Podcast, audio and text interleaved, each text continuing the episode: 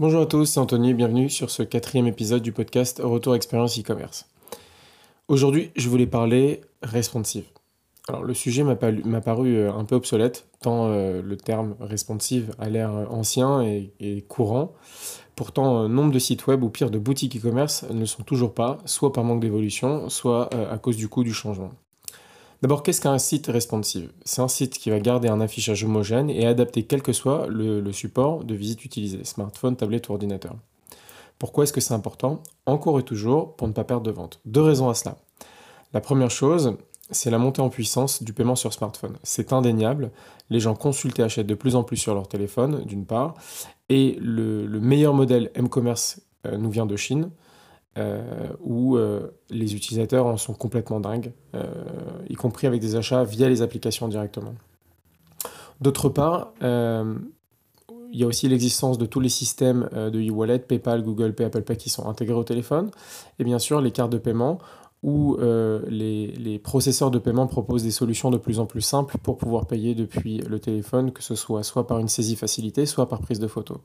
Et ça représente quand même les cartes bancaires 85% des transactions sur les sites e-commerce en France d'une manière générale. Donc si l'affichage du site, ou plus spécifiquement euh, de la page de paiement n'est pas adapté, et que l'utilisateur doit faire des zooms, etc., c'est un risque d'abandon de panier direct. Deuxièmement, une vente peut commencer par une recherche sur smartphone, et se concrétiser sur tablette ou, ordinateur.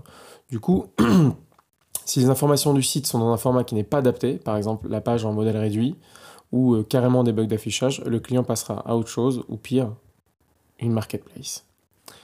Donc pour être sûr d'avoir un site 100% adapté euh, à tous les types de plateformes, l'idéal est que votre boutique soit hébergée sur un système euh, de type SaaS, du style Place, pour faire un peu Cocorico, ou Shopify qui s'attaque au, marché francophone au passage, et qui vont vous garantir cet affichage-là, ou euh, l'affichage sur une boutique PrestaShop ou WordPress.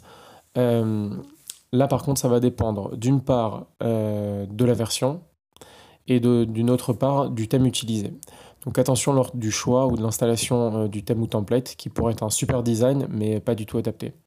Plus précisément, on aura très peu de mal à faire évoluer une boutique ou e-commerce avec des thèmes qui sont régulièrement mis à jour et une compatibilité qui est déjà bien assurée. WordPress étant nativement responsive déjà depuis un bon moment. Concernant PrestaShop, il y a encore des sites euh, qui utilisent des versions 1.4 ou 1.5 euh, qui ne sont pas responsives et qui ne peuvent pas l'être puisque le corps de PrestaShop ne le permet pas. Donc ça exige une migration en 1.6 ou 1.7 avec le thème euh, qui ira. Ça peut être coûteux.